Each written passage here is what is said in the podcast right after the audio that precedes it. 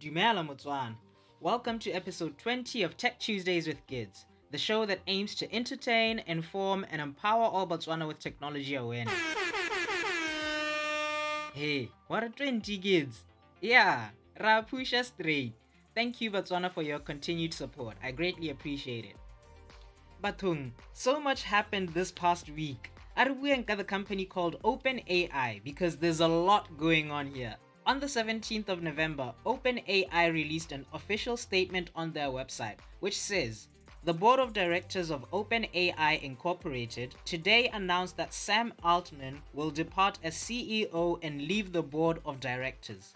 As part of this transition, Greg Brockman will be stepping down as chairman of the board and will remain in his role in the company, reporting to the CEO. Now, here's where the drama starts.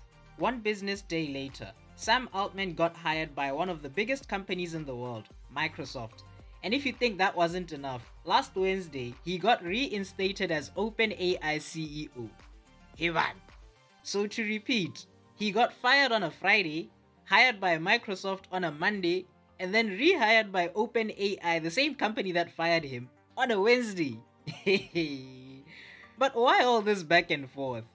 Well, apparently, they sacked Mr. Altman because he was not open enough in his communications with the board, so the board couldn't fulfill its duties well enough because of that. According to The Guardian, Sam returned to OpenAI for negotiations on Sunday, but then later that evening, Microsoft announced that they recruited him to lead a new AI unit.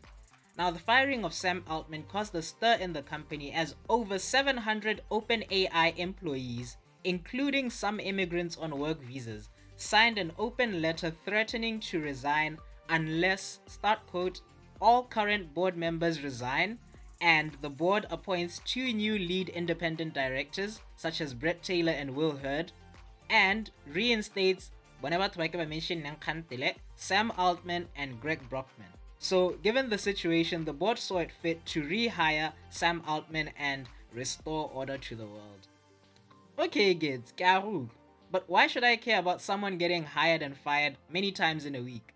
You see, OpenAI are the scientists who created the famous artificial intelligence tools known as ChatGPT and DALL-E.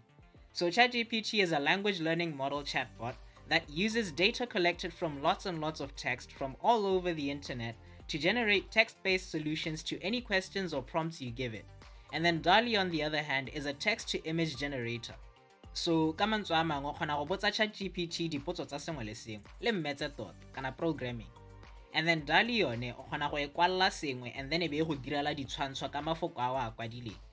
So according to forbes openai might be valued at 90 billion dollars or around 1.2 trillion pulas if it closes a deal to sell its employees shares.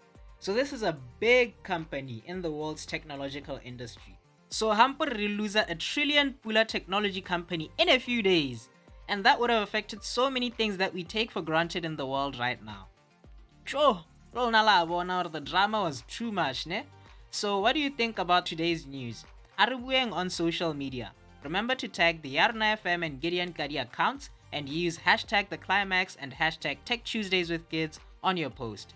And if you enjoyed today's radio episode of Tech Tuesdays with Kids, then kindly give the show a five star review on Spotify and Apple Podcasts. Search hashtag Tech Tuesdays with Kids to find it.